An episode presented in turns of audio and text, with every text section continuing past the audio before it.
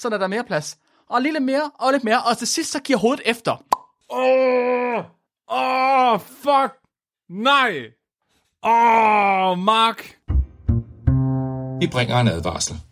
Den følgende podcast handler om vanvittig videnskab. Al forskningen, der præsenteres, er 100% ægte og udført af professionelle.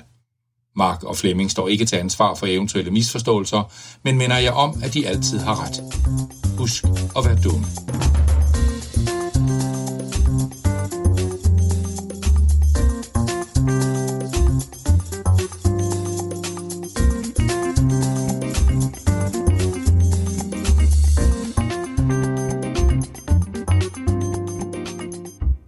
Hej alle sammen, og hjertelig velkommen til Videnskabeligt Udfordret, din podcast om mærkelig videnskab.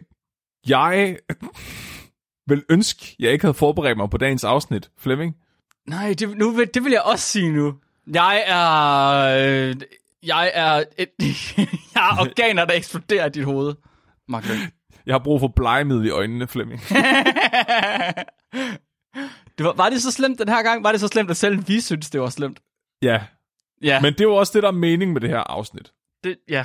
Fordi det her, det er jo vores nytårsafsnit. Velkommen.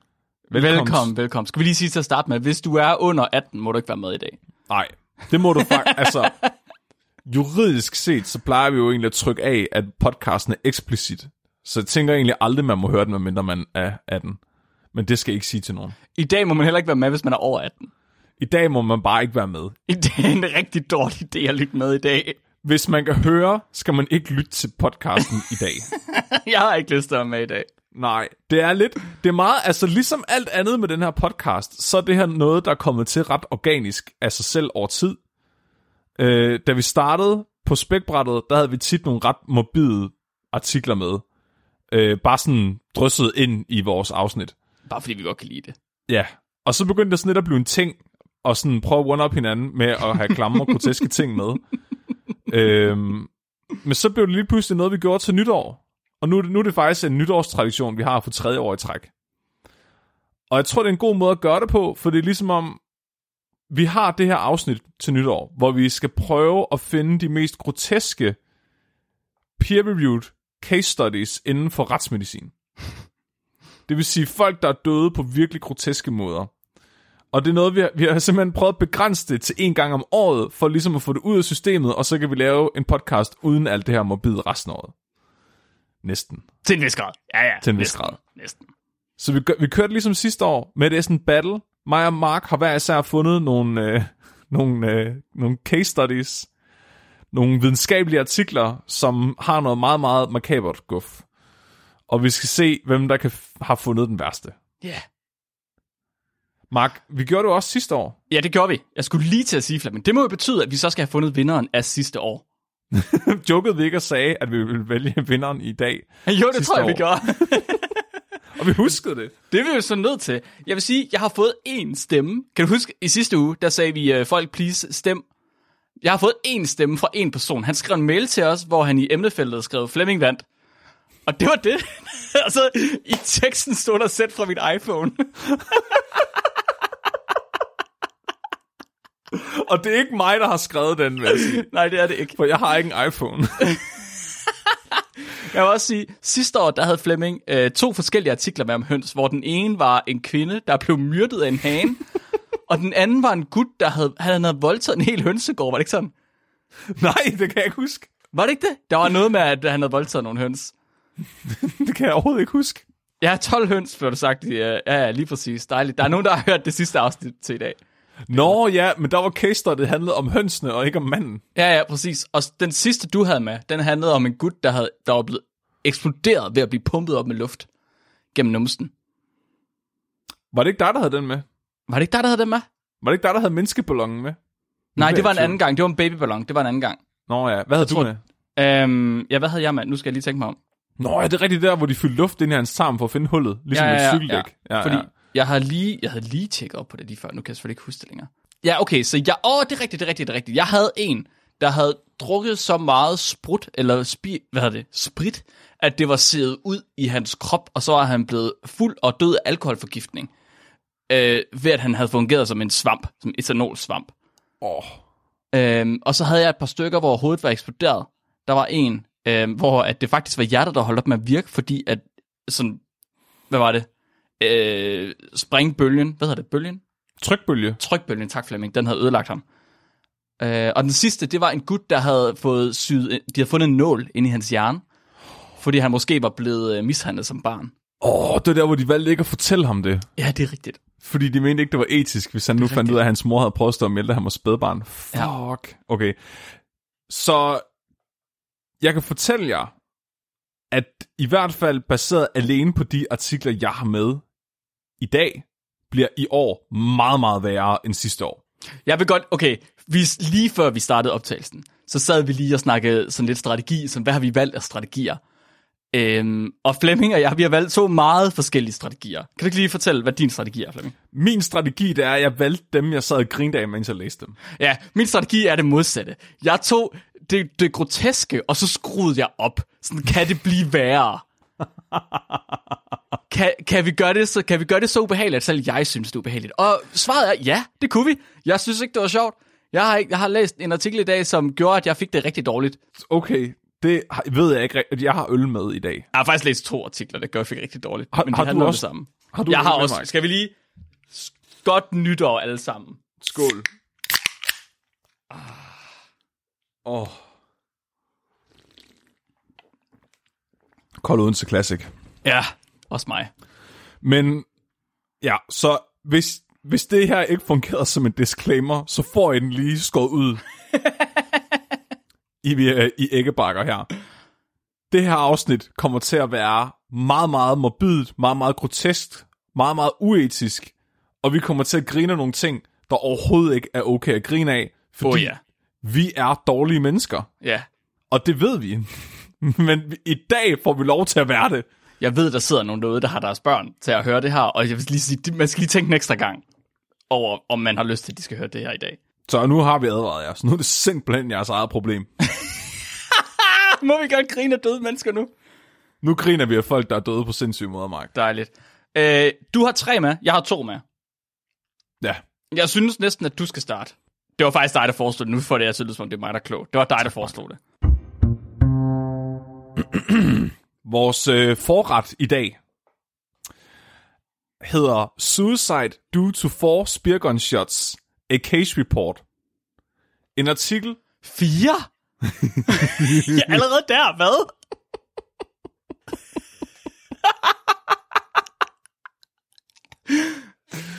oh yes, det er et case study fra øh, nogle retsmedicinere, der er blevet publiceret i år 2012. De kommer fra University of Genova i Italien. Det er publiceret, så alle mine artikler i dag er publiceret i The American Journal of Forensics Meth- Medicine and Pathology. Det er jeg ret sikker på, at mine også er. Ja, det er bare der de bedste, de ligger. De har toppen af poppen inden for folk, der er døde på fucked up måder. Mhm. Så det handler... Nu, vi, vi, vi har forklaret det ofte, men, men det handler om, at retsmedicinere, de finder folk, der er døde på mærkelige måder, og så siger de, uh, uh, hvor spændende, det kan jeg lave en forskningsartikel om, fordi så kan de beskrive, hvordan personen er død på en mærkelig måde, så andre retsmedicinere, ligesom hvis de står med en meget, meget, meget mærkelig dødsfald, så kan de læse andre artikler og se, er det noget, der er sket før, hvordan kan jeg finde ud af, om det er et tilfælde. Nå, det var fire harpunskud. Nu forstår jeg. Okay, så det kan godt være, at det var et selvmord, det her. så så det, her, det her det er forskningslitteratur, der er skrevet af retsmediciner til retsmediciner, så de bedre kan løse mor og selvmord. Men vi læser dem jo som Garfield-tegneserier, fordi vi er syge i hovedet. Det er så Okay. godt forklaret. Så vores, vores case her, det er en 75-årig mand, der er blevet uenig med en af sine kollegaer på arbejdet. Det sker. De har, det, det gør det. Han, han virker faktisk lidt... Han er sådan en meget toksisk mand, læser jeg det som. Jeg, altså bare mellem linjerne, ikke? Fordi mm-hmm. han, han er, for det første er han 75, og han går stadig på arbejde. True. For det andet, så bliver han så uvenner med en af sine kollegaer, at politiet bliver tilkaldt. Okay. Han låser sig inde på sit kontor og vil ikke komme ud. Og politiet, de står og banker på for ligesom at lokke ham ud. Det fremgår ikke, om, der, om de har været op og slås, de her kollegaer. Men det virker i hvert fald, som om der er blevet råbt eller kastet med nogle ting, eller troet nok til, at politiet er blevet tilkaldt. Okay. De beskriver, at de banker på ind til kontoret, og ligesom prøver at få ham overtalt til at komme ud, så de ligesom kan snakke med ham. Men i stedet for beskriver de, at de hører nogle forvirrende lyde. De siger confusing sounds, sådan lidt muffled, øh, som om de kan ikke helt bestemme, hvad, altså gennem døren, hvad er det, de hører. Okay. Men det lyder forvirret. Men, men der, så, ikke som om der var flere derinde. Der var kun ham derinde. Kun han talte bare med sig selv. Måske. Okay. Øh, efter, efterfulgt af et bump. Aha. Ja. Brandfolk bliver så tilkaldt, og de øh, får simpelthen brudt døren op. Og inde på kontoret finder de desværre manden død i en pøl af sit eget blod. De observerer, at han ligger med en harpun i hånden. Og har en, han har en 40 cm langt harpunspyd stikkende ud fra højre tænding. Og i hovedet? Ja. Mark, har du nogensinde prøvet at skyde med en harpun? Nej, det har jeg faktisk ikke. Så harpunen i sig selv her er 45 cm lang. Og harpunspydet, jeg ved ikke, hvad man kalder man det ikke et spyd? Det går ud fra. Harpun, har, harpuleren, den er, den er 40 cm lang. Så, men det der er med en harpun, det er, at oftest, så sidder aftrækkeren helt nede i enden, så det ligner egentlig bare en pistol, der er nogen, der har stukket en pil ind i. Ja, ja.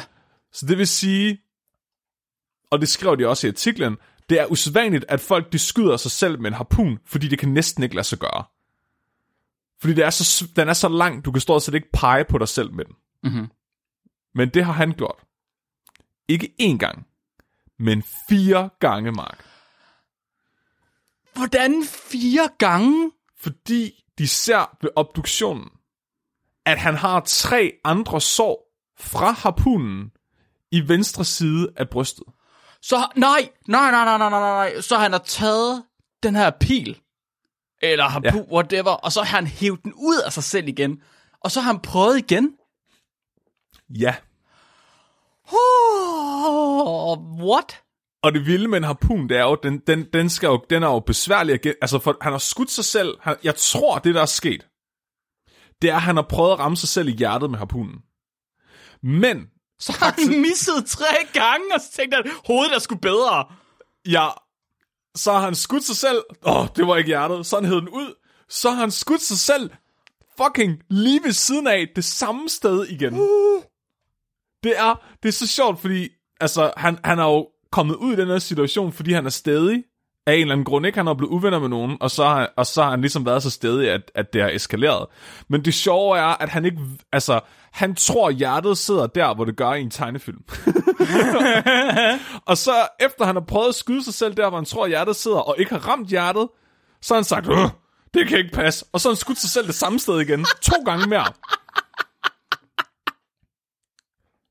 De sidder inden for en diameter tilsvarende en lille kaffekop.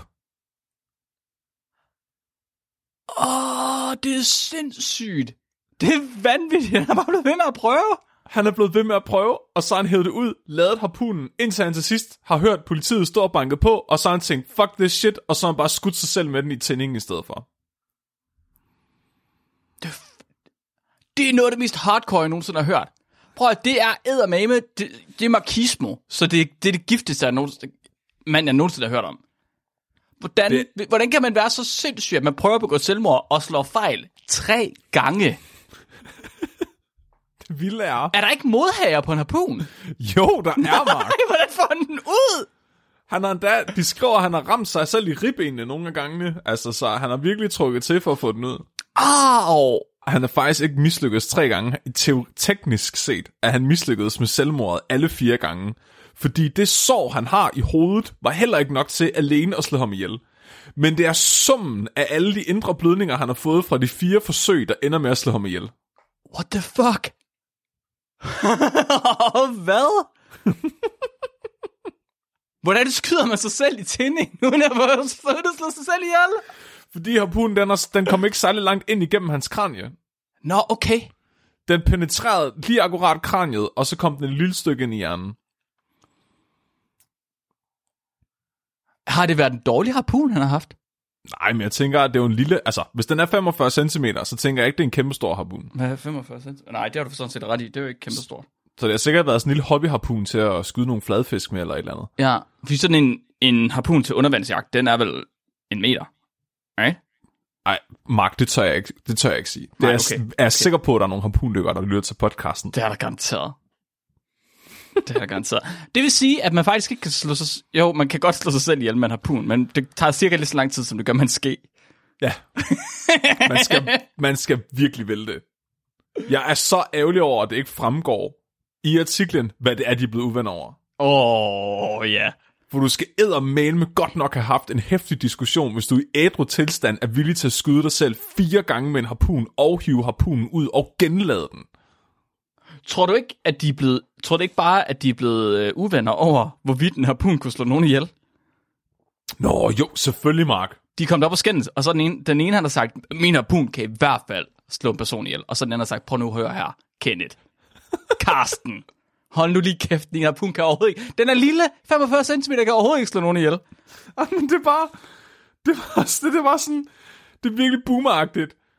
Og være, i forvejen være så sur over en diskussion, du var så derinde på dit kontor. Men så være stedig nok til at prøve at begå selvmord forkert fire gange, inden det lykkes dig. Ej, for helvede. Det er fucking vanvittigt. Okay, Mark. Det var, øh, det var min øh, nummer et. Okay, jeg vil sige god første contender. Jeg er også bange for at sige, at når din nummer et, den handler om harpuner, så kan det godt være, at min nummer et, den bliver sådan... Øh... Jeg troede, jeg kunne overraske mere, end jeg kunne. Det kommer jeg nok ikke til. Min nummer et, den øh, finder sted ude i en skov. Politiet er kommet ud i en skov, og de har fundet en mand. Der ligger en mand, han har et sår, et skudsår i brystet. Eller i den øvre del af torsoen, står der. Øhm, og han er, han er død. Han ligger herude i skoven, og han er død, og de har fundet ham. Og man tager ind, og man tjekker ham. Man finder spor af metamfetamin og af kokain. En 40-årig mand, der har været ude i skoven, han har haft det sjovt. han, er blevet, øh, han er blevet skudt af noget. Og på gerningsstedet, der finder man en armbryst. Nej. Man Nej. finder simpelthen et middelalder Er han... Hvordan ender man ude i en skov på amfetamin med et middelaldervåben i hånden? Jeg Måske tror det- måske, de to ting, de hænger sammen i forvejen. Ja. Ja. Hvis du har et middelaldervåben på den måde, så er du sikkert også typen, der kunne finde på både at tage kokain og metamfetamin. Det er rigtigt. Så han har været en succesfuld misbruger på en eller anden måde, siden Ja. han har haft et middelaldervåben liggende. Yes. Øhm, politiet, de står og er sådan lidt, øh, det er mærkeligt. Fordi der er, der er ikke nogen spor efter nogen andre derude. Oh. Der er kun spor efter ham. Nej. Jo, og retsmedicineren tænker det samme. Men heldigvis, så er der så meget litteratur på armbryst-relaterede ulykker, at man kan bruge litteraturen til at lave et review, til at finde ud af, hvorvidt den her person, han har begået selvmord, eller om han er død ved mor. Nej! Det er rigtigt. Så jeg, Det er derfor, har, de er vigtige, de her case studies. jeg har artiklen Death due to accidental crossbow arrow injury, case report and review of the literature. Oh my god. Det sygeste er, Flemming. Det her er ikke den eneste artikel, der hedder præcis det samme. Hvad? Jeg fandt en anden, den hed ikke Death, men der, er jeg fandt en anden artikel, der også var øh, et armbrystskud, hvor det både var en case report og en litteraturreview. Nej. Jo, i begge tilfælde, der har de brugt øh, ballistik. Altså, de har brugt vinkler og alt sådan noget til at finde ud af, er det en anden, der kunne have skudt ham, eller kunne han have skudt sig selv? De finder Okay. ud af, at den her person her, han har skudt sig selv. Nej. Men Jo, han har, simpelthen, han har simpelthen været så fucking hoppet, altså smadret op på kokain og metamfetamin, at da han har forsøgt at lade armbrysten, der står du og kigger ned på armbrysten, ikke? Åh, oh, nej. Og så trækker du boostrengen ned og får den til at si- sige klik, så du kan vende armbrysten om og skyde den. Right? Den Ja. her klaphat her, han har trukket ned, og så er han kommet til at give slip. Jeg har det også som om, der er, der er et vist tidspunkt, hvor pilen skal lægges i, og det er, når den peger væk, efter du har trukket den op. Ja, Hvorfor har han trukket den ned med pilen på? ja hvem ved? Har han bare været mega utålmodig? Bare sådan, okay, jeg gør det bare i et go. Det har han nok tænkt, det var smart. Han kunne lige vinde lidt sekunder der. Den, den, så de har lavet det her litteraturreview, og det var tilbage i... Øhm, den her, den er helt ny. Det er fra 2023. Den anden, jeg fandt, den var fra 2020, hvor det var øh, en gut, der kommet op og skændes med sin nabo, der så havde skudt ham med en armbryst i brystet. Ja, tilfældigvis, fordi jeg lige havde den. Åh, det er... På en eller anden måde har jeg også respekt for den form for nabokrig. Ja, i begge tilfælde, der lavede de simpelthen et review over alt tilgængeligt armbryst øh, ulykkesmateriale, de havde. Sådan. Det- at vi i det ene tilfælde har et review, der handler om alle artikler, hvor det, hvor det er selvmord, og i det andet review har en, hvor det er mor, eller du ved, overlagt. Okay, og så er det fair nok. Fordi jeg skulle lige til at sige, at det her det er et tilfælde af nogen, der har glemt at undersøge, om der er nogen, der allerede har gjort det her for mig. Men det, var, det, det er det er så... Det her det er simpelthen et eksempel, Flemming, på, at vi får dækket et helt felt. Du ved, der er nogen, der har set, der er nogen, der har set et hul i litteraturen og tænkt, Ja, der, der passer jeg lige ind. Den der, den tager jeg. Der kan jeg lige være. så er der nogen, der har lavet et review om alle artiklerne, hvor armbrysten har vendt den ene vej, og nogen, der har lavet et review om, øh, hvor armbrysten vendte den anden vej. Umiddelbart ja. Umiddelbart ja. Det er ret sindssygt. ja. Det var ikke det var ikke den længste i verden, men jeg tænkte, jeg har en, der kommer. Den næste, der kommer. Den, øh, den vil jeg godt give noget, give noget fokus. Ja, jeg har, en, jeg har også en kort en til midten her, Mark. Ja, super. Mark, hvis du nu skulle hænge dig selv, men du gerne vil være sikker på, at det gik hurtigt, Mhm. hvad vil du så gøre for at accelerere processen? Så vil jeg holde vejret, inden jeg hænger mig selv Du må gerne tænke mere ud af boksen. mere ud af boksen. Altså, jeg ser starte med at tænke, der er sådan noget kædesav-agtigt, som man kunne rive hovedet af, eller sådan noget. Det var en god idé. Var det det? Det, det, det, det er der sikkert nogen, der har gjort. Ja, det er der garanteret. Ja. Det var ikke det, Jeg kunne jeg næsten forstå på det. Nej, hvis du nu skulle tilføje lidt mere momentum. Ha. Ha. Det, er det sådan noget som at binde rebet fast til en bro, og så op ud for en bro? Det er tæt på. Hvad nu, hvis jeg siger, at du kommer og bruge hjælpemidler? Motoriserede hjælpemidler? Nej! Nej! Nej! Nej, nej, nej, nej, nej, nej. Hvem har kørt bilen? Hvem fik jeg til at køre bilen? Hvorfor bede om hjælp, hvis du kan gøre det hele selv, Mark? Det forstår jeg ikke. Hvordan gør man det? Hvordan gør man det? Vehicle Assisted Decapitation, a case report. Oh, what? Det er Czech Republic. Det, man må ikke sige Tjekoslovakiet. Hedder det Tjekkiet? Tjekkiet, ja. Tjekkiet. Det er nogle øh, for- retsmediciner fra Tjekkiet. En tidlig vintermorgen i Tjekkiet er en øh, person ude og gå sin morgentur i vintersneen, da de finder en bil, som er kørt galt. Da de kigger ind i bilen, finder de ret hurtigt ud af, at det er nok i virkeligheden er politiet, der burde tage sig af det, der foregår i den her bil. Mm-hmm. Og tilkalder dem. Mhm. Politiet er med det samme ikke i tvivl om, at øh, personen, der er inde i den her bil, er øh, afgået ved døden, men er dog i tvivl om, om det er ved egen hånd, eller om der er tale om et mor. Jeg tror allerede, jeg har et bud på, hvordan han har gjort. Ja. Ja. Har han bundet... Han har bundet en lykke om halsen, og så har han bundet rebet fast ud af bagruden til et træ. Ja, Ja! det, Det er fucked han. up. Det er fandme Og fucked up. Så har han trykket på Han speederen. har bare hugget speederen i bunden. Oh yes, og jeg har billeder. Det er noget... Det er fucking the happening-agtigt shit. Hvad sker der? Og ved du hvad? Der er flere andre, der har gjort det samme. Nej, hvad? Jeg var nødt til at vælge, hvad for en af dem, jeg vil have med. Men den her, den er den, det her, det er den sjoveste, fordi hans hoved er landet på højre bagsæde. Så da de fandt ham, der sad han på forsædet og manglede hovedet, og så lå hans hoved på højre bagsæde. Der var det landet om. Så øh, de skriver i artiklen, at øh, politiet åbner døren ind til bilen og konstaterer, der er blod overalt. det skriver de. De er så observante. Det er dejligt. Ord, ordret. Øh, han har kørt så hurtigt, at nakkestøtten af bilen også er blevet revet af. Så udover hans hoved er blevet revet clean af, så er nakkestøtten også røget, og så er hele forsædet faktisk lagt sig ned, så han ligger sådan og hviler sig uden hoved på. De finder rebet øh, 90 meter bag bilen. Det er et 60 meter langt reb, og den lykke, der er sættet rundt om hans hoved, altså så hullet, han har haft halsen igennem, har kun en diameter på 5 cm på det tidspunkt. Så det vil sige, at han har kørt så hurtigt, at rebet er snurret sammen, indtil der kun var 5 cm til, hans hals kunne være i, og så er det sagt, flup. Hvor, oh, hvornår i den proces tror du, at han er død? Altså hurtigt, tror- det er jeg klar over. Men, Ja. Nu, jeg tænker, jeg, der er sådan lidt, øhm, hvad kalder man det, lidt, lidt scary movie i hovedet på mig lige nu. Den der joke med, at man, når man får hugget hovedet af, så kan man tænke i 5 sekunder bagefter. Jeg, jeg tror oprigtigt, at hans hoved har været i live, efter det flået af. Det er gået Hvad, tror så du, hvad, hurtigt. hvad, hvad når man lige at tænke der til allersidst? Jeg tror, man tænker, det her, det er fandme sejt. Det her, prøv, dem der finder det her, de kommer til at tænke, hvad fuck er der sket? Den der, hov, husk at slukke ovnen. Hvem De er i- bilen? Hold kæft, mand. Det, det er så sindssygt. Der var en anden, jeg fandt en uh, forretningsmand fra Fiji, der havde gjort det samme.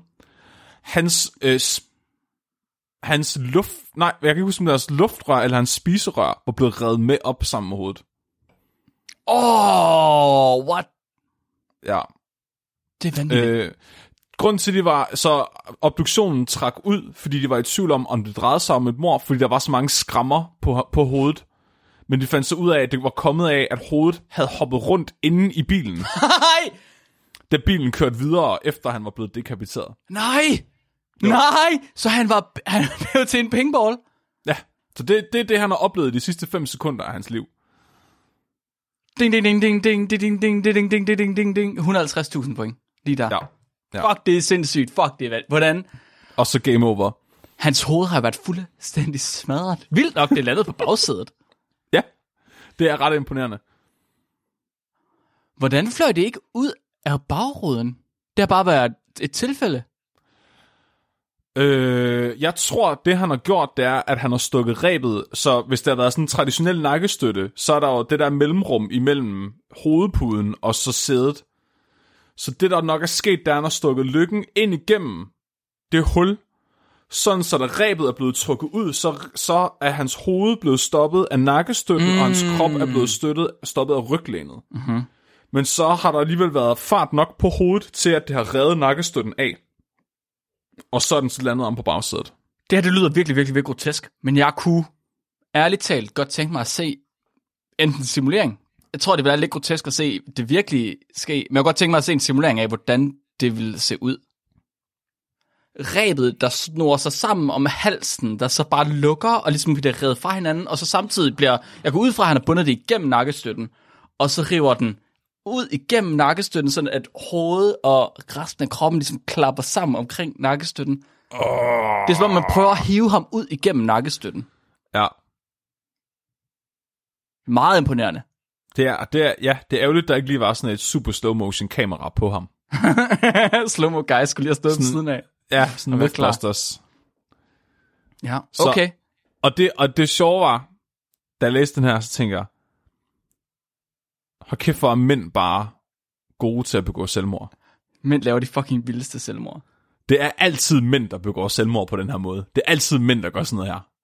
Er det for meget at, at spørge om, hvis vi skulle lave gro- mest groteske form for selvmord, hvad ville vi så gøre? er det for meget? Skal jeg stoppe der? Skal vi lade være? Altså, jeg, har, jeg sad godt og tænkte på, hvordan man kunne one-up den, ikke? Det er fandme svært. Altså, jeg tænker sådan noget som at få skåret sig selv midt over. Ja, hvordan vil du gøre det? Ja, det er jo sådan noget med at, du ved, hænge en rundsav op, der kører, og så slippe den, mens den stadig får lov til at køre. Men jeg ved ikke, om man kan skære en i halv. Eller så er det sådan noget James Bond shit, hvor man ligesom, du ved, bliver kørt hen ad et bord, eller et eller andet. Ja, så skulle du binde dig selv. Ja, så skulle du også sørge for, når du gør det, at have James bond kostume på.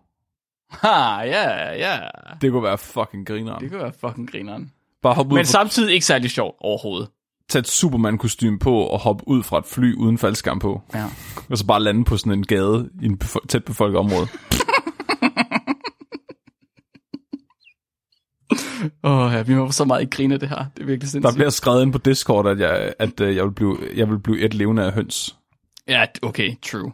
Det er rigtigt. Sådan en høne under en kop. Det må virkelig være en langsom død. Når du tænker ligesom med mafiaen gør med rotter, Ja, at de øh, varmer koppen op, så den går i panik og begynder at grave sig igennem maven på ja, ja dig. præcis. Åh oh, nej. Flemming, jeg Nej, har kun, jeg vil- jeg har kun Åh. to med i dag, og det er fordi, at den sidste, jeg har med her, den er så grotesk og så voldsom, at øh, jeg fik det ringe, da jeg ligesom læste den. Jeg ved perfekt, hvad det er for en, du har med. Mm-hmm. Fordi jeg så den, Og så tænker jeg, ej, det kan jeg ikke tage med. det her det er for meget. Ja. Og så har du selvfølgelig fundet den og taget den. Mm, det er klart. Jeg, jeg så den, og med det samme jeg så den, så tænkte jeg, den der, den er jeg nødt til at fjerne fra Flemmings åsyn, så han aldrig får mulighed for at tage den med øhm, ja, og her der er jeg simpelthen også nødt til lige at, at lave en disclaimer, eller, fordi, eller en disclaimer, fordi det her, det er en gyserhistorie. Det, det, det sker for folk på samme måde, som Texas Chainsaw Massacre sker for folk. Okay? Så når man har hørt den her historie her, så må man ikke gå i panik og tro, at man skal, du ved, aldrig nogensinde ind på hospitalet igen. Eller skal gøre det, som den her historie den handler om. Det er en gyserhistorie. Jeg siger det lige igen. Det er en gyserhistorie. Og hvis du stadig lytter til det her afsnit, så burde du lade være nu. Ja. Det er et rigtig godt tidspunkt at stoppe på nu. Vi er på et hospital i Israel. Der er en 36-årig kvinde, der er kommet ind på hospitalet. Hun er i sin 39. graviditetsuge. Hun er i fødsel. Hun er ved at. Hendes vand gik for 80 minutter siden. Alt ved den her kvinde er normalt. Der er ikke noget problematisk ved hende. Ultralydsscanninger og screeninger og blodprøver, alt der har været før, alt hvad der er nu. Der er ingen af det, der viser tegn på komplikationer. Og det her er hendes syvende fødsel. Hun har prøvet det før. Hun ved, hvad, hvad der skal ske. Hun ved, hvad der skal ske. Hun har prøvet det før, ikke? Den første fødsel, hun lavede, den foregik ved kejsersnit. Så det har hun også prøvet. Hun har prøvet både kejsersnit, og de næste fem fødsler, hun har lavet, de er foregået almindeligt vaginalt. Det er kun den sidste af de seks fødsler, hun har prøvet før, hvor der har været nogen form for komplikation under fødslen. Der var øh, hendes baby, havde haft skuldrene, der havde sat sig fast, sådan at det ikke kunne komme ud af bækkenet. Men det havde man løst. Det er en relativt sjælden komplikation. Øh, det hedder skulderdystosi, tror jeg det var. Øh, det er en relativt sjælden komplikation, men man har ligesom metoder til at komme omkring det her. Barnet har ligesom fået en nerveskade i armen efter fødslen, men der, var, det har ikke fået nogen men. Man får sådan en bestemt skade, der hedder, har bestemt navn. Nu i den her syvende fødsel, der kom kvinden til fødegangen med et blodtryk på 118 over 76. Det er et normalt blodtryk. Og hun havde et hjerterytme på 96 slag i minuttet. Igen, alt var normalt. Hendes vægt var også normal i forhold til hendes, øh, det, hvor hun var i graviditeten. Hendes livmor, den er 7 cm åben, og hovedet er begyndt at vise sig. Barnet var estimeret til 4.000 gram. Alle målinger eksternt. Man har sådan nogle øh, målinger, der ligesom sidder ude på, ude på kvinden, moren. Øh, alle de målinger, de viser gode tegn på liv fra baby, så man kan høre hjerterytmen og alle de her ting her. Kvinden, hun fravalgte selv bedøvelse, det skulle hun ikke have noget af, og hun blev heller ikke sat i gang med oxytocin, som man også kalder V-drop. Det er Alting- fandme bare nummer syv, det her. Det er nummer syv. Alting kører. Der er ingenting. Altså, de her læger her, de, de skal bare holde sig væk. Hun har styr på det. Så efter godt 40 minutter, fra hun var kommet ind, der er hendes livmor, øh, livmoråbning, den er fuldt åbnet sig nu. Right, så det er 10 cm åben, og baby er placeret korrekt i bækkenet. Den er klar til ligesom at komme ud og ned. Men efter det, så går der yderligere to timer, uden at der rigtig sker noget Nå, det er lang tid. Og øh, der er en fødselslæge til stede. Det har man der. Der har man obstetriker, der ligesom øh, fungerer som, i stedet for vores jordmøder her. Og den her fødselslæge vælger så at assistere fødsel med en sugekop. Det er også relativt almindeligt. Hvis ikke rigtig baby vil komme ud, så hjælper man ligesom. det er også det der med sugekoppen, at så får de sådan lidt et sjovt aflangt alienhoved i starten, indtil Ja. det, fordi det er sådan lidt gummiagtigt. Ja, det kan den nemlig gøre, men de kan også få en blødning imellem kraniet og huden faktisk. Det er sådan set den største komplikation, man har ved sugekoppen. Nå, okay. Ja. Det er ikke noget, der ligesom er et stort problem. Så man, det sætter man gang i, man lægger et urinvejskateter, og man laver et lille snit ned i bunden af skedeåbning, for ligesom at udvide den endnu mere, sådan at det er nemmere. Det hedder en mediolateral episiotomi. Så trækker man i barnet. Man øh, trækker i godt 80 sekunder, og barnets hoved bliver trukket ud. Men efter det, så diagnostiserer man barnet med skulderdystosi.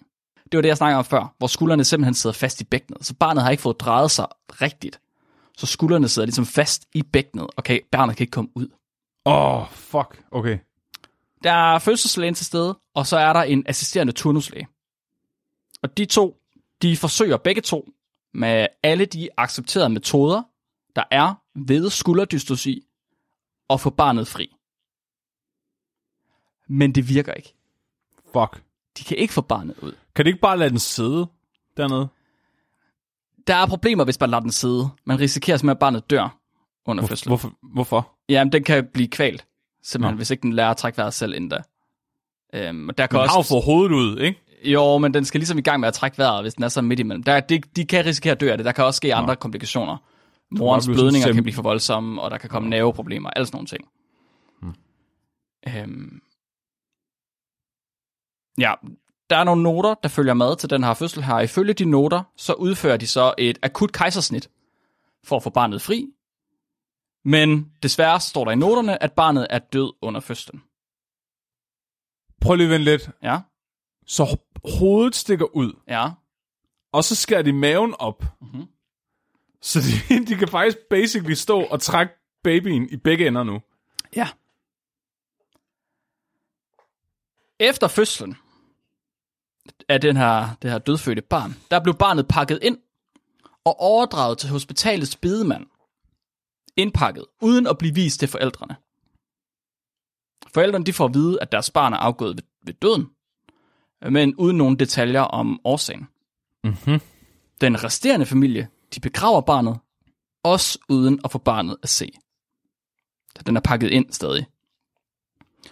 Men fordi der er tale om en pludselig død, et pludseligt dødsfald, så er det obligatorisk for de tilstedeværende læger at anmelde episoden til Sundhedsministeriet.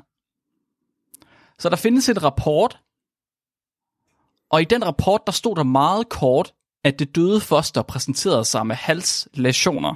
Neck lacerations hedder det på engelsk. Okay, så hendes, hun havde en meget skarp åbning. Forældrene, de var egentlig uvidende om, at der skulle være noget besynderligt ved den her hændelse her. Men personalet på hospitalet, de begynder at viske i hjørnerne. Åh, Og der starter sig lidt et rygte om nogle ret specielle komplikationer under fødslen.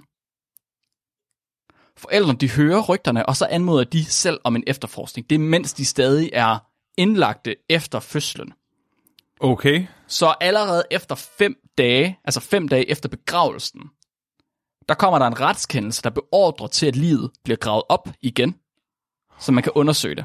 Åh, okay. Så de havde ikke kremeret barnet. De har ikke kremeret barnet, de har bare begravet det.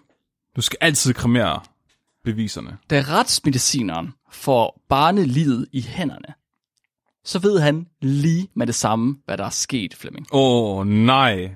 Hele vejen rundt om halsen, der er der sting. Nej, Mark. Og da retsmedicineren han så trækker de her sting op, så falder hovedet fucking af. Nej. Helt nej, og aldeles nej. af. Oh my fuck. Okay. Jeg vidste ikke, de havde prøvet at sy den sammen igen. Det er jo fuldstændig ligesom i Dum og Dummer, hvor de rev hovedet af undulaten og syr det på igen for Det er- at... Man skulle næsten tro, at den historie er derfra. Den artikel her er fra 2011. Dum og dummer er fra hvad, midt i nullerne, er den ikke det? Jo. Ja, eller slut 90'erne, nu er jeg i tvivl. Okay, Flemming. Det, der er sket, er, de her to læger, de står og trækker hovedet ud med sugekoppen, og så sætter skuldrene sig fast. Ja. En rimelig kendt komplikation ved sugekopfødsler, at skuldrene kan sætte sig fast, og man har en række accepterede metoder til at komme omkring det problem. En af de mest voldsomme, man kan gøre, det er simpelthen at brække babys kravben. Man skubber baby op imod morens kønsben, så at kravbenet brækker, og man kan skubbe skuldrene sammen, så de fylder mindre, ikke? Åh. Det er en accepteret metode til at få det her barn her ud. De to læger, de har forsøgt metoderne, men det har stadig ikke virket. Havde den brækket kravbenene? Det havde man også prøvet, ja. Åh, oh, fucking baby, man. Åh, oh, shit. Efter det, så er de højst sandsynligt gået en lille smule i panik, Flemming. Og så har de forsøgt at trække skuldrene. De har tænkt, den her barn her, det skal ud. Men så er der en af lægerne, der ligesom har skulle gøre, det, gøre plads til den anden læge. Så der er en læge, der trækker hovedet lidt ned.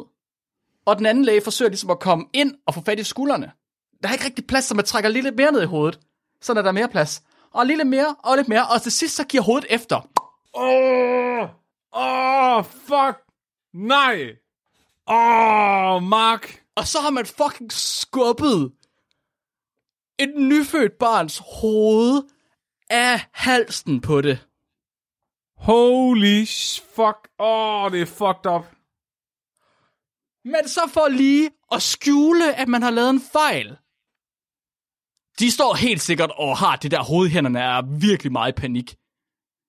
Så er de sådan lidt, vi er nødt til at sy det på igen. Det, vi, er nødt, vi syr det på igen og pakker det ind og siger det aldrig til nogen. Okay, prøv lige at vente lidt. Inden de når til at sy hovedet på, ikke? Mm-hmm. så er de jo nødt til at få kroppen ud. Yes. Du har, har de skubbet resten af kroppen ud igennem hendes underliv for, Ja, nej, for nej, at nej, snyde nej, hende? nej, nej, nej, nej, nej, Flemming. Så skubber de barnet tilbage igen, fordi nu er der ikke noget hoved længere. Så laver de et kejsersnit og trækker barnet ud af livmoderen. Nej, så kejsersnittet var efter, de havde trukket hovedet af. Kejsersnittet var efter, de havde trukket hovedet af det. Kejsersnittet oh, det var for at få resten af kroppen ud, fordi de kunne ikke få fat i det. Den sidder fast. Fuck, man. Åh, oh, det er sindssygt. Det er fucking. Ja, når jeg sidder og tænker på det, så er jeg sådan lidt, havde det været i Danmark, så havde der været en far eller en medmor eller en eller anden til stede derinde. Prøv lige at tænke, hvis du har stået der til en fødsel, og kigget på din, ko, din, din, din øh, barnets mor, og så ser du en læge, der kommer til at fucking hive et hoved af. Oh. Barnet var i live, da det skete. Velkommen til verden. Det er fuldstændig sindssygt. Så artiklen, ja, jeg ved godt, det her det er det mest groteske, jeg nogensinde har oplevet. Det er så vanvittigt. Jeg har lige en øl mere her. Ja, det, det, det, nu, det, det, det er man seriøst nødt til. Men altså, det er så grotesk, at selv retsmediciner, der har skrevet artiklen, de har skrevet, at det her er fuldkommen helt og aldeles utænkeligt. Det er ubegribeligt. I artiklen, der står der, øh, jeg kan ikke huske, hvad de skriver specifikt. De skriver, de, de, de, alt formalitet er væk fra den her artikel her. De skriver bare, at det her er det sygeste, de nogensinde har oplevet. Og så skriver de også, det her er så uhørt en komplikation, at de kan kun finde to andre eksempler i litteraturen, der er, hvor det er beskrevet. De forventer... Baby får reddet hovedet af. Ja, de, forvent, Nej! de forventer ikke... Ja, de kalder det... Undskyld, der er nogen i Discord, der siger "Prøv, komplikation. De kalder det en komplikation, ja. Det er vist bare et term. Øhm, de forventer ikke, at det nogensinde vil komme til at ske igen, og slet ikke, at forældrene ikke vil få det at vide. Den her artikel er fra 2011, Flemming. Nede, der er lukket op for den her artikel her, Flemming, nede der er lukket op, så nede i bunden af tidsskriftets hjemmeside, Mhm. Ja. ikke? der står der uh, recommended articles. Ja. Så stod der uh, accidental decapitation of fetus fra 2020. Nej, så det er sket igen. Jeg fandt fucking en tjekkisk artikel fra 2020, hvor stort set præcis det samme er sket. Nej. Her er der, okay, så baby vil ikke ud. Man går i gang med sugekop, man får hovedet ud, skuldrene sidder fast. Præcis det samme. Men baby dør undervejs, uden at det er lægernes skyld. Ja. Ja. Man skal stadig have barnet ud på en eller anden måde. Man tænker, måske vi ikke behøver kejsersnit. Nu kan vi godt være lidt hårde, fordi nu er baby død. Så den tilstedeværende overlæge tager fat i hovedet og hiver til. Og så, jeg prøver at det her, jeg sværger, det er fandme ligesom, hvad hedder den der tegneserie med ham, der er superhelten, der bare river alting i stykker. Det er fucking, de hiver hovedet af, og nakken giver bare slip. Som om det var fucking bomuld, man rev over. Prøv lige at forestille dig at være moren, der ligger i gang med at føde et barn og få reddet hovedet af. Det er det mest sindssyge, jeg kan forestille mig. Ej, jeg, kan, jeg, jeg ved slet ikke. Og hvordan altså, det er så syret, at hun har ligget derop og bare ikke har opdaget det. De har ikke, de har jo holdt det hemmeligt, de har jo skjult det på en eller anden måde. Jeg forstår det slet ikke. De har bare skyndt sig sådan at kaste hovedet over i papirkonen, og så lave kejsersnittet eller et eller andet. Det har været totalt Looney Tunes på coke, altså. Jeg vil lige sige, uh, 2020-artiklen fra Tjekkiet, den røg i medierne med det samme. Så de, de gjorde skjult ikke noget. Den røg Det var en død baby. det var en død baby, ja. Det var nemlig. Så, Så, okay. der, var, der var meget diskussion om, hvorvidt det var etisk korrekt, at de havde revet hovedet af eller ej, og hvor, hvordan og hvorledes. Det, selvfølgelig skal man ikke rive hovedet af en baby, det er fuldstændig fucking vanvittigt. Øh, men i ingen... Men det var jo en død baby. det var trods... Jeg har, jeg, jeg har meget svært ved at sige det. Øh, Tror du, der bliver sagt døde baby jokes på fødegangen? Tror du, at de er desensiteret, de der overlæger, fordi de har hørt alle døde baby jokes nogensinde? Jeg ved det ikke. Jeg ved det ikke, Flemming. Men igen, altså, Kat, hun siger det rigtigt nok. Den første baby var ikke død. Den første baby fik revet hovedet af, mens den var i live. Ja, ja, okay, ja, det er fair nok. Den var ikke den døde, så jeg for hovedet. Det fucking sygeste er, Flemming. I ingen af tilfældene blev nogen ret forfulgt eller anmeldt for malpraksis. de Nå. fik lov til at blive ved med at bedrive medicin. Det kan godt være, at jeg alligevel spørger efter en anden læge, hvis jeg var i gang med at føde. Men du ved ikke, hvem det er, for de er anonymiseret. Og... Yeah. Og her kom, yeah. her kom disclaimeren ind. Øh, sugekopfødsler er ikke, sådan, er ikke intrinsisk problematiske. Det er gyserhistorier. Det er psykopat situationer, det her. Det sker. Det burde ikke kunne ske i virkeligheden. Det er nogle læger, der har haft en rimelig dårlig dag. Specielt Det er bagefter. vildt nok, at de har syet hovedet på igen og pakket den ind og prøvet så at fucking, skjule det er så fucking vanvittigt. Altså, hvad, for, hvad forventer de? Det er bare den sygeste. Fuck, fuck, fuck, fuck, fuck, fuck, fuck, fuck, jeg har fucket op på mig, det der nogensinde. Men også resten af hospitalet vidste det åbenbart. Der står i den her retsmedicinske artikel, at der er begyndt at sprede sig rygter. Så enten så har de pralet af det i frokoststuen, eller også er der andre, der har set det. Det, ja. Der må have været nogle sygeplejersker, eller et eller andet, I en portør, der har kigget ind i, altså... Er, er bedemanden, burde bedemanden ikke have åbnet op for den her pakke? Åh, det tror jeg. Her, begrav den her. Oh, okay. Det gør vi. Det er fint nok. Mm, øhm, det, okay, jeg ved ikke, om det er sygt at sige det her, men jeg tror måske alle sammen, vi kender en mildere udgave af den der følelse af, fuck, jeg har lige reddet hovedet af en baby, der er ikke nogen, der må se det her. Mhm. Du ved ikke, man, du ved, den lidt mindre udgave er der sådan, oh shit, jeg ødelagde lige min onkels yndlingskop. Ja, ja, ja, ja, ja, jeg hører, du siger, jeg hører, du siger. Er det fordi... vi- Nej, det var ikke... Åh oh, nej, jeg kom til at bakke ind i min fars bil. Jeg lavede som om, det var en anden. Ja, ja. Mm-hmm. Er det fordi, at de her læger er nået til et punkt, hvor det er, når de fucker op, så er det sådan, at de fucker op. Og menneskets natur er, at når man fucker op, så prøver man at skjule det. Ja. Ja.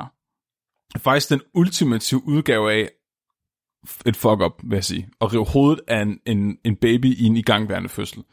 Jeg kunne ikke forestille mig, at et værre fuck-up, du kunne lave, faktisk. Det kunne jeg heller ikke. Jeg kunne, jeg kunne meget vel forestille mig, at det her bliver lavet om til en film. Ikke situationen med, at hovedet bliver rykket af, men hele det her aftermath over, hvordan de her læger har det, og prøver at skjule det. Det kunne godt blive sådan en, øh, en, en, en splatter-comedy. Fra Comedy, sådan en, øh, Flemming. sådan en Peter Jackson fra, fra 80'erne film. Ja, okay. Men så skal det være sådan noget med, at baby er besat og stadig lever, efter det får rykket hovedet af, eller sådan en Ja, så, ja, så bliver så den der hovedløse baby øh, spøgelset fra den hjemsøger ham sikkert. Ja, mm-hmm. yes, præcis. Det er det nødt til at være. ja. Øh, ja. Jeg er ikke sikker på, at jeg nogensinde kommer til at kunne toppe den her i groteskhed. Det er ret... Bare... Nu skal jeg komme efter den der, hvad fuck skal jeg gøre nu, Mark? Ja, det, jeg ved det jo godt. Du er, nødt til, du- du, er nødt til at løfte stemningen. Det her, det var forfærdeligt. Det er jo sygt nok, og sådan... Altså normalt plejer man at sige, at der lige skal være en til at varme publikum lidt op, så de allerede... Jeg, Jeg, jeg ved det, ikke, det jeg er ikke entertainer. Jeg ødelægger al stemning, jeg kom til. Det er jo, altså, du var jo fuldstændig brilleret i, hvad vi havde sat os for i dag, men på samme tid bare kørt det her fuldstændig i jorden. Ja. Mm-hmm. Flemming, jeg ved, du har, jeg ved, du har guld. Du gemmer på guld til sidst. Jeg er sikker på det. Okay. Jeg er sikker på det. Jeg, jeg, jeg. Dagens sidste artikel, den hedder Penile Strangulation, Report of a Fatal Case fra 2010. Og den kommer Hmm. fra... Strangulation ja. of the penis og strangulation with the penis. Off the penis, vil jeg sige. Aha. Strangulation, ja. Okay. Kommer fra øh, nogle spanske læger. Så det er noget, der er foregået højst sandsynligt i Spanien. Jeg, altså historien har nogle, den her historie, altså den case, der er omkring artiklen, så med de her retsmedicinske studier, så er der tit lige en lille opsummering af casen. Og nogle gange er de, står der ikke noget. Nogle gange står der bare, der er en person, der døde der, mm. og så fortæller de om obduktionen. Mhm. Andre gange, så er man heldig, og så er der en hel A4-side om casen, og så kommer der obduktion bagefter. Mm-hmm. Det her det er en af dem. Oh yes, det er de gode. Så øh, øh, Massemonopolet, de har jo Preben. De, de kalder bare altid den anonyme for Preben, fordi så er det nemmere at tale om det. Jeg synes, det er længe siden, vi har haft Henning på spil Åh, oh, det er rigtigt, Henning. i podcasten. Det gør vi altid øh, i sæson 1 af Spækbrættet. Der er altid Henning. Så i dag kalder vi... Øh, I dag er det Henning, historien handler om. Henning, han er 58 år og bor til leje i et gæstehus sammen med en anden mand, som jeg formoder er på hans egen alder. Så det vil sige, Henning bor for sig selv ude i gæstehuset, og hans roommate bor i hus, selve huset ved siden af. Historien i dag den starter med, at den her roomie er blevet bekymret for Henning. Så øh, roomien bemærker, at Henning, han opfører sig mærkeligt. Han opfører sig sgu egentlig som om, han har det jævnt træls. og øh, måske det var er da nok Hennings, mærkeligt, hva'? Ja, ja, og Henning han er sådan lidt en, altså selv hvis han punkterer en lunge, så vil han nok nægte at tage. Ah, det er den type. Kender, ja, men kender. Ru- ja, øh, men roomien er sådan lidt, okay, Henning, du, prøv lige at høre, du ligner en, der er ved at falde død om. Du bliver simpelthen nødt til at snakke med en læge. Og det eskalerer simpelthen til, at uh, roomien simpelthen ringer efter en ambulance. de ambulancefolk, de uh, kommer og vil gerne uh, kigge på Henning, men Henning han siger, nej, jeg har det fint. Jeg har det fint. Og så bliver det jo så nødt til at køre igen. Efter det her, Det gik lige op for mig, hvad det var titlen på den her artikel, var.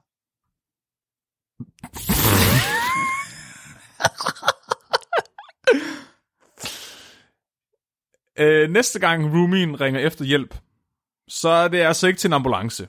Så er det til den lokale sexshop. Øh, nej, Har er nøglen til- til, til penishåndjernet. Hvis bare der var en nøgle. Han ringer til politiet, fordi han har altså ikke set Henning i to uger nu. Henning har ikke forladt gæstehuset i 14 dage. 14 dage? Ja, Det er sent at gøre noget. det tænkte jeg også, da jeg læste den. Måske har han bare været træt af, at Henning ikke gad med ambulancefolk, når han ringede efter ambulancen. Du ved. Ja, okay.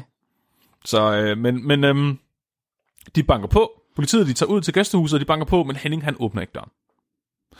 Henning han svarer faktisk slet ikke, når de kalder på ham. Så øh, det ender simpelthen med, at de øh, kommer ind i gæstehuset, højst sandsynligt ved en øh, ekstra nøgle fra udlejer. Mhm. Her der finder de desværre ud af, at Henning han er død i sin lejlighed. Det her obduktionen kommer ind i billedet, fordi hvordan er Henning død? Hmm. Hmm. Vi vidste jo godt, at Henning han gik og havde det lidt træls. Han punkteret lungen. Han havde ikke punkteret lungen. Øh, vi får at vide, at øh, inden, øh, inden vi går... Altså, dengang han var levende, der havde han i forvejen nogle skavanker. Så det kunne være, det var relevant for, hvordan han er død. Mm-hmm. Ikke? Så de skriver, at øh, det eneste, der sådan var af... Øh, der var bemærkelsesværdigt i hans journal, det var, at han havde lidt øh, besvær ved at bruge venstre ben. Ja. Og de skriver, at øh, han havde svært ved at bruge venstre ben på grund af rygning, alkoholisme, et slagtilfælde og en eller anden form for adfærdsforstyrrelse. Et slagtilfælde. Ja, Altså tidligere slagtilfælde, eller de gangværende slagtilfælde? tidligere slagtilfælde. Okay, fair nok. Men de skriver også bare rygning og alkoholisme Ja. og adfærdsforstyrrelse som grunden til, at han ikke kan finde ud af at bruge sit venstre ben. Akut adfærdsforstyrrelse. Nej, bare Nej. adfærdsforstyrrelse. Ja, okay, fint nok, Bare, fint nok. Ja, sådan ad, hans adfærd generelt. Det var ikke, fordi han bare var mærkelig lige på det tidspunkt. Han har været mærkelig gennem en længere periode. Altså, det må vi jo gå ud fra. Ja. Han var i hvert fald alkoholiker. Mhm. Så det, øh, det noterer retsmedicinerne sig, inden de går i gang. Mhm. De udfører en obduktion. Og bemærker ret hurtigt, at Hennings penis, den har en farve. Jeg skulle lige til at sige en farve, som en penis normalt ikke skal have, men det passer ikke. det er den farve, den skal have. Den har den farve, som... Øh, øh, den har... Øh, hvad hedder det? Hvordan, hvordan, bliver det? hvordan bliver det ikke meget politisk ukorrekt nu? Øh, Hans penis, den er sort, men resten af Henning er ikke sort. Åh, jeg troede, du ville sige, den var lilla eller blå. Den er selvfølgelig sort, det er klart. Den er nekrotisk. Den er, er den faldet af? Nej, det er den ikke. Ikke faldet af. Den er ikke faldet af, men den er eddermame med godt nok øh, temmelig død. Og det er han så også. På grund Ja. af den? Det vil de jo gerne finde ud af, Mark. Så de undersøger nærmere. De tænker, kan vide om den her kulsorte penis. Lad mig lige finde min lup frem og kigge lidt nærmere på penisen. Hmm. Jeg vil sige, den er så hævet, at de ikke har brug for en lup. og der er billeder af den her artikel, Mark, og jeg vil ønske, at jeg aldrig havde set de her Åh, billeder. Åh, nej. Please, sæt spoiler på den først. Jeg vil sige, at jeg har set billedet af den baby, du øh, lige snakkede om før. Og jeg synes, den her, den konkurrerer ret hårdt Okay. med billedet af den baby inde i min, i min Marit lige nu. Ja, jeg Øhm, beklager. Jeg sendte jo ikke billedet af baby. Det kan de gøre bagefter. Vi starter med figur 1. Hennings sorte penis. Hmm. Hmm. Mm, mm, Det si- mm, mm, mm, mm. Der er nogen, der er kommet til at sætte en skovsnegl fast på den her mands øh, kønsben. Øh, ben. øhm, den har været der længe, og den er, jeg vil sige, den er kommet i puberteten, den skovsnegl, for den har hår på den. Hvorfor, Flemming, jeg lægger mærke til noget. Mm-hmm. Jeg lægger mærke til noget ved det billede her, som ja. jeg vil sige, jeg vil give dig ret, jeg skulle ikke bruge lup for at lægge mærke til noget ved det billede her. Den er sort på penis. Den er ikke sort på klunker. Nej. Mellem penis og klunker virker der til at være en form for, skal vi kalde det en barriere? Ja. Ja, der er noget der. Eller også har der været noget. Haha. Haha. Fordi det her billede er efter de fjernede toppen af Coca-Cola-flasken. da de tager tøjet af Henning, finder de omkring hans penis den afklippede top af en plastik sodavandsflaske Hmm. og noterer sig, Nej, der er billede mere. diameteren på hullet i flasken er 2,2 cm, hvorimod diameteren på penisen på den anden side af flaskehalsen er 4 cm. Flemming, den skal ikke derind. Den skal ikke derind. Hvorfor har han gjort det? Hvorfor? Huha. Huha. Hmm.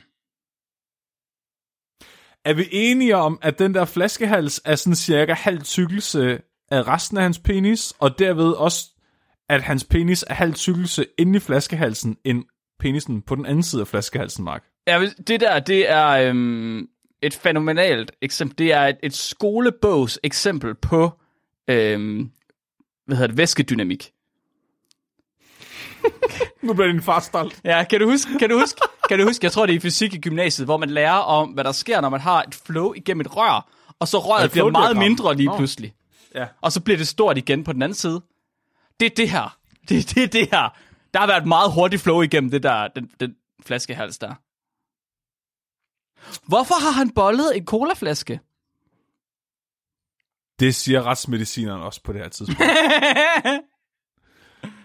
øh, de noterer også, at øh, da de fjerner flaskehalsen, og det sjove er, at de skriver, de skriver, at den her fl- øh, flaskehals er lavet ud af etylen tereftal- tereftal- tereftalat, er stort set indestructible. Nej, de kan ikke klippe den i stykker. Det, men det lykkedes dem alligevel på en eller anden måde at få den af. Åh oh, nej. Åh oh, nej. nu- har de puttet de- en klinge på eller sådan noget? Ja, det tror jeg. Åh, oh, det kunne øh, Øh, gå galt. de noterer, at øh, der er resterne af et kondom imellem penis og flaskehalsen. Så han har haft et kondom på. Nu, stop. Nu skal jeg lige.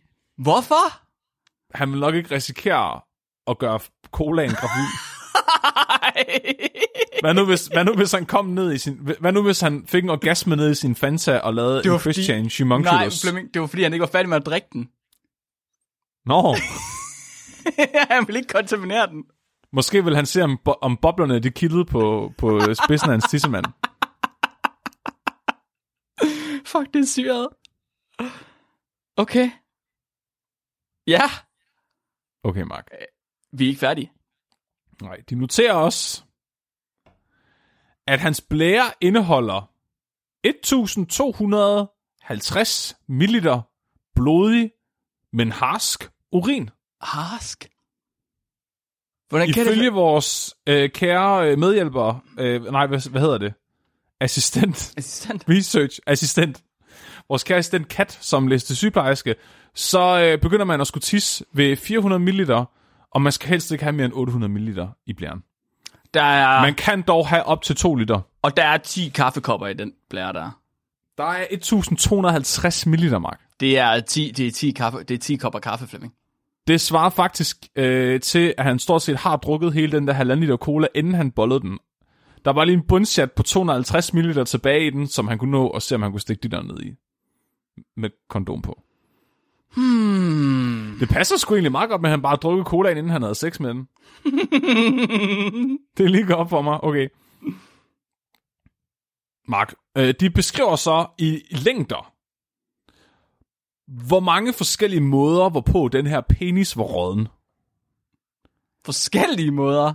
Den var råden på rigtig mange forskellige interessante måder, øh, med indre blødninger og sprængende blodkar og infektioner og koldbrand og lesioner og... Fordi den her proces, Mark, den er forløbet over lang tid. Ja, to uger. De formoder jer, at han har været i live med en sort koldbrændspenis i op til 14 dage før døden indtraf. Stop! Det var ikke noget, han gjorde på dagen, da de tilkaldte ambulancen. Nej, ambulancen blev tilkaldt to dage før han døde. Så da ambulancen var ankommet og bad ham om at tage med, havde hans penis højst sandsynligt allerede været sort og død i 10 dage. Måske 12. Og, mm, så, mm, han har stået i 10 dage med en sort penis. Og da der så endelig kommer nogen for at hjælpe ham, så siger han, nej, hold, stop. Kan I glemme? Øh, det skal bare gås væk. Jamen, hævelsen, den fortager sig inden alt for længe. Hvordan er han blevet ved med at være stiv? fordi blodet kunne ikke komme væk fra penis igen. Så det, der er sket, det er, at han har stukket penisen ind i flaskehalsen i slap tilstand. Ja. Så har han fået en erektion, Ja.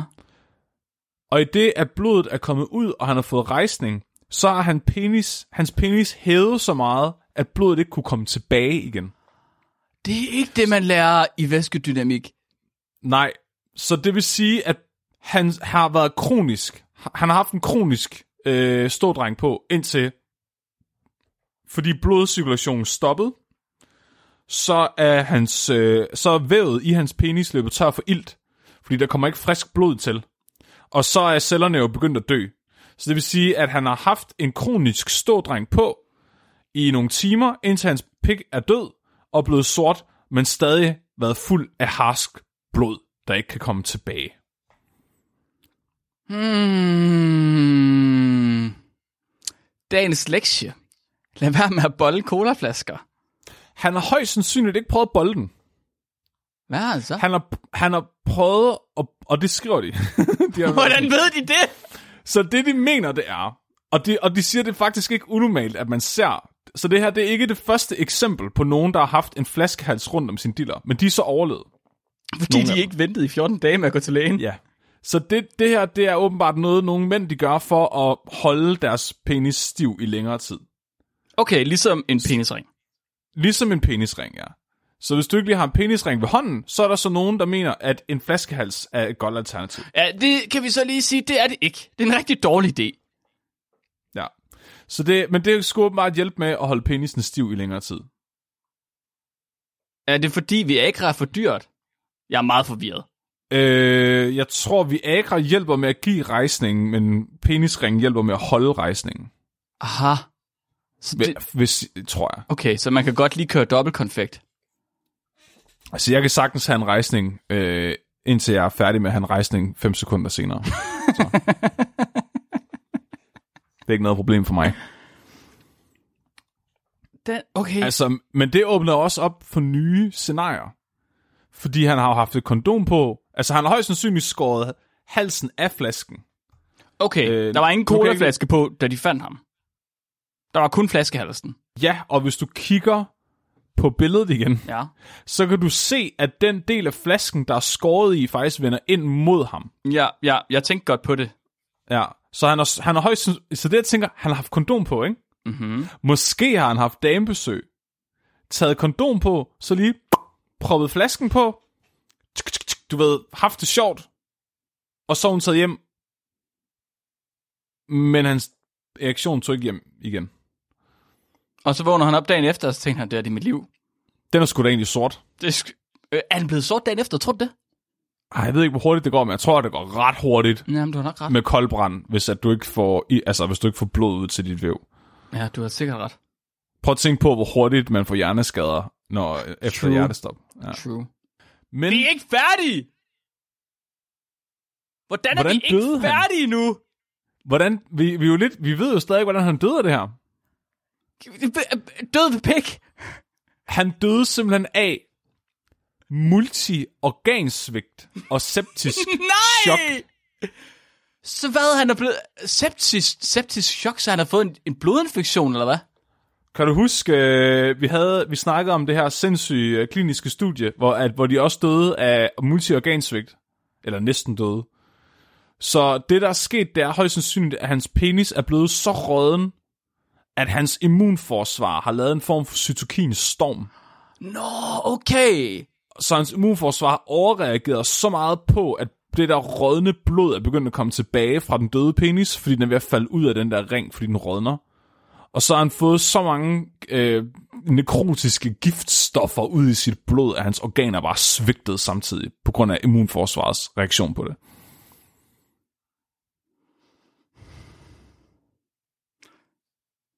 Det, jeg tror, det er, fordi jeg er mand. Men det er lige før, at din er værre end min. Men den, men den her kan man godt lidt grine af, fordi det er lidt hans egen skyld. Ja, det kan man. Jeg er simpelthen nødt til... Hvis det var dig, du kom hen til den her penis her, og du kunne se, hvad der var sket. Hvis nu vi sagde, at du ikke behøvede alle mulige fancy laboratorieteknikker for at finde ud af, hvad der var sket, og du vidste, at den her penis, den var så koldbrændt ødelagt, at den stort set er ved at falde af sig selv. Vil du ikke lige Hvor meget skulle jeg for at spise den? Nej, jeg du? nej, jeg skal sige, vil du ikke lige dash til den, for eksempel falde af? Jeg vil nok ikke kunne lade være. Nej, heller ikke mig. Det vil jeg nødt Jeg til vil, at nok prøve. have det, jeg vil nok have det ligesom den der overlæge havde det, da han så babyhovedet. Ja, han er død alligevel. Kan man ikke bare lige hive den af? What? Åh, oh, det er ulækkert. Åh, oh, Det er så ulækkert. Det er så Hvorfor siger du ulækkert. sådan nogle ting, Flemming? Hvor er du ulækker? Hvad? Hvad er der vej med dig? Men der er ikke nogen, der hører med længere alligevel, så behøver Nej, det ikke censureres. fandme ikke. Nu kan folk finde ud af, hvor slemt det er noget af det, vi plejer. at- de slukkede alle sammen, Det da det handlede om babyer. Ja, det tror jeg også. øhm, Åh, ja. jamen, jeg synes et eller andet sted, øh, jeg har næsten lyst til at kalde det et selvmord. ja. Men er selvmord altid overlagt? Det her var jo ikke overlagt, var det det? Det er overlagt for, i den forstand, han ikke tog til lægen. Ja, det var lidt det, ikke? Det var overlagt i det, han nægtede at modtage hjælp. Ja, true. Måske vidste han ikke, at han kunne dø af det. Måske tænkte han bare, at han kunne fake it till you make it, bare lade penisen falde af, du ved. Den var sort alligevel. Jeg vil gå så meget panik. Så meget panik. Jeg vil gå til alle læger hele, lige med det samme. Sådan, lidt, den, det, red, vent, den, den er sort. Den skal ikke være sort. Der er noget galt. Åh, oh, nej. Den har en forkert farve. Jeg tror, den lugter skidt. Hjælp mig.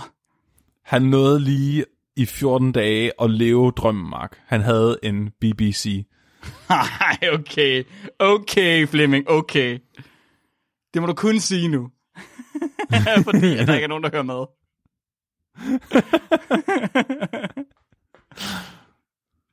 Fuck, det er sindssygt. Okay, god damn. Den er vanvittig. Jeg vil våge den påstand, at det bliver tættere løb i år, end det gjorde sidste år.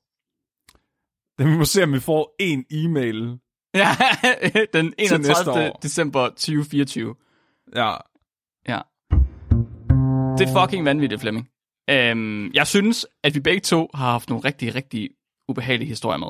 Jeg har det ret dårligt lige nu. Jeg er meget enig. Det er godt, jeg har også har to øl. Det var jeg glad for. Det tog ja. nummer to med op. Det var faktisk virkelig ubehageligt, det her. Har vi fået det ud af systemet for 2024 nu? Ja, nu, nu føler jeg, at jeg er klar Er det til et ikke- år mere uden det her. Nu håber jeg, at øh, når I nu går derude og ved jeg sgu ikke, hvad jeg laver, øh, fejrer sne, eller whatever, at de også har fået det ud af systemet for 2024. Nu kommer der kun bamser og hjerter resten af 2024. Jeg havde det sjovt den første halve time. Ja, harpunerne var meget sjove. Det var som om, det gik ned ad bakke derfra. Armbryst og harpun, ja. Ja. Det var okay. Så øhm, ja, vi finder vinderen til næste år. I må øh, skrive ind og stemme Til næste år. til næste år. og så finder vi ud af, hvem der vandt. Det er fandme i orden. Det kan Vanvittigt. være, at vi laver en, en afstemning inde på, på fangruppen. Gud kan være, det glemmer vi. Ja, det. Helt sikkert, vi glemmer. Shit, Cola-pikken, den var, den var god. Der var jeg indrømme, der, der... Det er også fordi, den kan, den kan noget. Den er både grotesk, og den er sjov, Flemming. Okay, Cola Pig, det er også det er en god titel. Ja, Den er ret Nu, catchy. det var Discord, der fandt på det. Nu skal jeg ikke tage... Cola-pik er god. Men okay, jeg vil også sige, den vinder måske på dumhed, eller sjovhed. True. Men jeg vil sige, din den vinder, hvi- hvis det er det, vi måler på. Ja. Men jeg vil sige, din den vinder helt klart på at være mest grotesk. Ja, men mest fordi, at det er sådan noget, man er bange for at kunne ske for en selv i virkeligheden.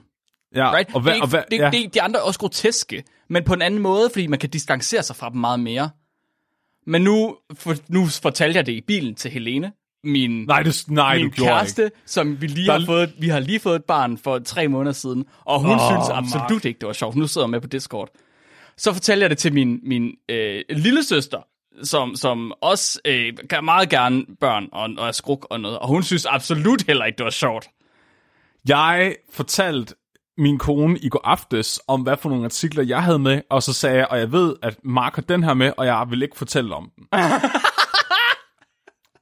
Men Fordi det, var, det, det, det, er kun, t- t- næst, det er kun to og et halvt år siden, hun er født. Men jeg er ret sikker på, at hvis jeg ikke havde haft en baby lige nu, så havde jeg haft et helt andet syn på den der døde baby-artikel. Ja, okay, det havde jeg nok også. Right? Men efter man har været med til en fødsel. Det er noget helt, helt andet. Ja. Jesus. Ja, ja, ja, ja, ja, ja. Det var Så det, var det hvis, du er det, hvis du er det 11-årige barn, der har hørt det her afsnit uden din forældres opsyn, så er der måske alligevel håb for dig, fordi det er så abstrakt, du ikke forstår, hvor forfærdeligt det, Det er. er lidt ligesom det, vi så South Park, da vi var små. Vi forstod det heller ikke. Nej, nej. Right? Jeg tror, det er det samme. Jeg tror, det er okay. Jeg, ja, godt. Jeg håber ikke, vi har ødelagt nogen for livet. jeg håber lidt, vi har ødelagt nogen for livet. Det kommer meget sjovt. Ja, Flemming, skal vi ikke... Øh, skal vi ikke... Uha, det var det. Godt. Tak for 2023. Det var dejligt. Skal vi ikke lige nå et lytterspørgsmål Kom med på det. falderæbet? Dagens lytterspørgsmål er sendt ind af Ruben. Ruben han har skrevet ind, og han har spurgt, hvis man har lavet hønsekødsuppe ud af en høne, og blander lige dele tomatsuppe op i hønsekødsuppe, men fordi tomatsuppe ikke er suppe, vil det så annullere suppedelen af hønsekødsuppe og genskabe hønen tilbage, som den var, inden man lavede suppe af hønen. Hvad bilder han sig ind? Jeg kan faktisk... Okay, nu har jeg mødt Ruben, og jeg kan godt lide ham. Og hvis det ikke havde været ham, der havde sendt det der spørgsmål ind, så havde jeg fuldstændig mistet besindelsen og begyndt at kaste med ting nu. Hvad er det for et fuldstændig grotesk, sindssygt tænkt scenarie, det her? At blande tomatsuppe med et hønseprodukt. Det er næsten lige så sygt som at rive hovedet af en baby, Mark. Oh shit, okay, slap af. Jeg hørte slet ikke, hvad, der, hvad resten af spørgsmålet Ifølge var. din logik, så er tomatsuppe vand. Hvis du blander vand i hønsekødsuppe, så får du mere hønsekødsuppe. Jeg ser ikke problemet her. Du ser ikke problemet. Jeg ser ikke noget problem. Du ser jo tomatsuppe er smager af vand. Det er ikke andet end et stort problem. Hvor er problemet henne? Forklar mig det, Flemming.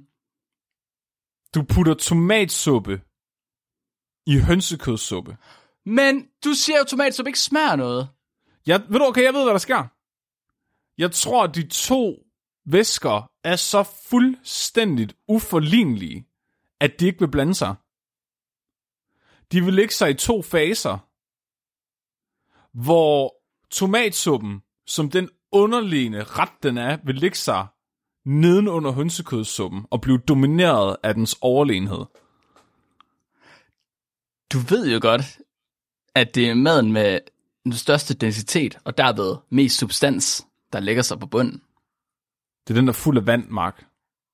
Det vil sige, Vand er tungt. fordi, ja, tungt i forhold til fedt. Men Mark, Det vil sige, at din hønsekødsuppe er rent fedt. ja, Og intet andet. Der er ikke engang hønsekød i, fordi det vil falde til bunden. Den er jo fuld af lækre animalske produkter og næring. Ja, fedt. Og kun fedt. ja, ja. Det, jo Det skal faktisk ikke mig, når du laver hønsekødsuppe, så koger du på det så længe, at det bare er blevet sådan, du ved, grød. Ja, det skal helst være sådan en gelé, når det står i køleskabet. Mm, ja, ja, ja. Det, gelé, det, Det skal, Du lige kan vende den om. det er ligesom, når du har baconfedt på panden og putter det i køleskabet. Sådan skal din hønsekødsuppe være. Ja. Ja, mm. Så, så drikker du det med et sugerør. Okay, Mark, hvad, hvad er dit bud? På den her, det har jeg sgu da Ja. sagt, prøv at... Nej, okay, det passer ikke helt, fordi... Du får ikke mere hønsekødssuppe. Nej, det gør du Nu ikke. stopper du. Det gør du ikke. Hønsekødsuppe er jo bare fong. Det kan vi lige hurtigt sige. Det er bouillon, det er fong, det er smagsgiver til andre ting. Det er det der. Du skal ikke komme her og sige, det ikke er det. Hvis man tager tomatsuppe og hælder i hønsekødsuppe, så har man... Hvordan var det, det var, når man blandede ting? Hvad var det, du sagde? Mælk og øh, cornflakes, jeg kan ikke huske det. Nå ja, det er det, du hælder ned i det andet. Det er det, du hælder ned i det andet, der bliver opløst. I det. Så hvis du hælder tomatsuppe ned i hønsekødsuppe, Så bliver så er det tomat- hønsekødsuppe med tomatsuppe. Okay. Uanset hvor meget du corn- gør, det er rigtigt, ja. Det er cornflakes med mælk, fordi du tager altid cornflakesene først. Jeg vil sige, det giver ikke rigtig mening i det her scenarie så, fordi du vil aldrig nogensinde hælde noget i bouillon. Du vil hælde bouillon over i noget andet. Du vil hælde høns- hønsekødsuppen over i tomatsuppen. Nu strammer du den. Det er det samme, altså, hvordan tror du, man laver en god øh, tomatsauce? Bol- Nu Bolognese? Er det, altså, er det det, der skal ske til næste år, var? Skal vi, skal vi have den op og vende igen, var? Skal vi fucking battle igen, Flemming? Skal vi have den tilbage? Altså, det var jo totalt korrupt sidste gang.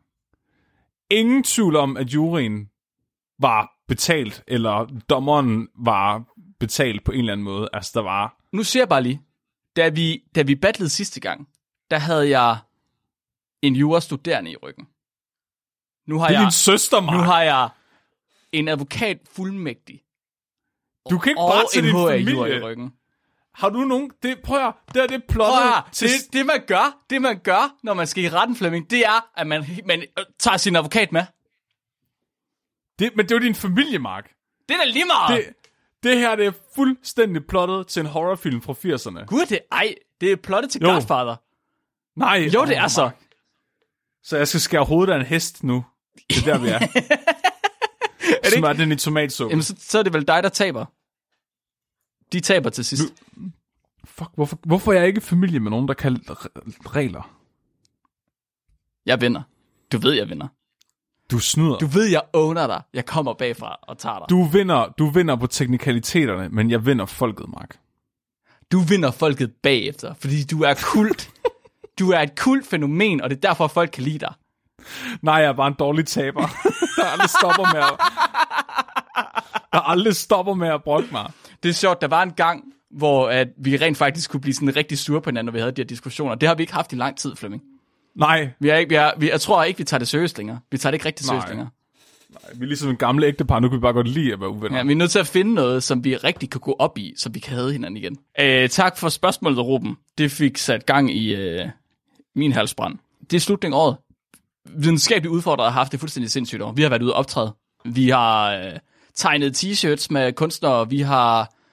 Hvad har vi lavet? Vi har lavet Ej, vi må gæsteoptrædener. godt sige, vi, må, vi bliver nødt til at sige, at det er Special J, der har lavet en uh, t-shirt til os. Ja, ja, det er det. fandme vildt. Vi har lavet gæsteoptrædener med andre podcast. Vi har været med Vanvittig Verdenshistorie igen. Vi har været ude optræde selv. Det har været sindssygt, Flemming. Vi har krydset en million downloads, og er faktisk rigtig tæt på to millioner nu. Vi har indsamlet data til vores eget videnskabelige studie. Ja, Og er i gang med at skrive på to. ja, Hvad sker der? Det er mærkeligt, det her. ja. Øh, og det skal siges, jeg lovede jo øh, sidste år højt og heldigt, at vi vil nå at have data til vores eget videnskabelige studie, som kunne bruges til en publikation. Det har vi.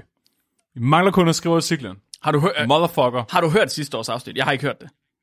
Jeg har perfekt hukommelse. Okay, jeg skulle bare lige være sikker på, om vi havde lovet at have data, eller om vi havde lovet at have den klar. Vi havde lovet at have nok noget klar. Godt. Jeg kan huske, om vi havde lovet at skrive artiklen, men vi har i hvert fald alt det svære. Godt, det vi har alt desværre. Vi kan sagtens skrive sådan en artikel. Det er for sindssygt, mand. Ja. Fuldstændig vanvittigt år, og i kæmpe stor grad på grund af jer alle sammen derude. Ja, Det er jer, der er med til at gøre videnskabeligt udfordret til noget fedt. I sender artikler ind, I sender spørgsmål ind, I sender dyrefacts ind, og I hører rent faktisk på det, vi laver, hvilket også er ret sindssygt. Kom ud og møde os, kom ud og se os, det er fandme sindssygt. Det har været et kæmpe stort højdepunkt for 2023, det vil jeg sige. Ja, og det har været sindssygt med al den opbakning, vi har fået på vores øh, Bayer-studie. Altså, og for med 100, flere hundrede mennesker, der kom. Det totalt, Og til vores live shows også, for satan, det har været fantastisk at komme ud og møde jer alle sammen. totalt overdrevet. Ja, Men- alle de højdepunkter, og så lige min mor, der kom med os. Ja. Vi skal lige huske at have det negativt med. Det var rigtig dejligt. Jeg var rigtig meget tilfreds med den dag. Så vi kan ikke andet end øh, håbe og se frem til, at der kommer rigtig meget mere af det i 2024. Vi ved, at vi kommer ud og optræder. Spørgsmålet er, om vi kommer ud og samler mere data ind, skriver flere artikler. Har Flemmings mor med igen? Det er ikke til at sige. Min mormor. Hun vil sikkert også elske at komme Helt med. sikkert. Men øh, ja, vi skal i hvert fald publicere Bayer-studiet, og vi skal have lavet vores øh, observationsstudie sammen med øh, Sabrina. Sabrina. Yes. Og det er jo ikke et observationsstudie. Vores studie med Sabrina. Yes. Ja. Det er sindssygt. Ja, der er vel ikke så meget andet at sige. Altså, det er bare været et sindssygt år. Det har det. Det har fandme været, det har været det bedste år for videnskabeligt udfordret indtil videre. Ja, det må man sige. Ja. Det må man sige. Dejligt. Flemmo, det må være tid til et dyrefakt. Kom med det. Dagens dyrefakt er sendt ind af Ida. Ida, hun har skrevet ind. Babyer dør, hvis man river hovedet af dem. Søstjerner har orgier, når de formerer sig. Det giver mening, fordi de har så mange, altså på grund af deres symmetri på en eller anden måde. Hmm. De stiller sig alle synkroniseret på tær og frigiver æg og sædceller, som blander sig i vandet, og larver bliver ført med strømmen. Det er en ret kedeligt orgie. Ja, det er det faktisk. Jeg troede, de rev armene af hinanden eller sådan Det noget. havde været, okay, det er det, det der. Glem alt, hvad jeg sagde. De river armene af hinanden og boller hinanden med deres arme. Ja. Og så bliver armene, de afrevne arme bliver til babysøstjerner. Tusind tak for det. Mit navn er Mark. Og jeg vil godt lige have lov til at tilføje her, ja. øh, Thijs kommer lige ind på sidelinjen. Fangruppen har selvfølgelig også krydset 1000 medlemmer. Igen. Det er, igen, fangruppen er fucking fantastisk. Det er derinde det hele det sker. Jeg er Flemming. Og mit navn er Mark. Du er blevet videnskabeligt udfordret. Husk at være en død baby.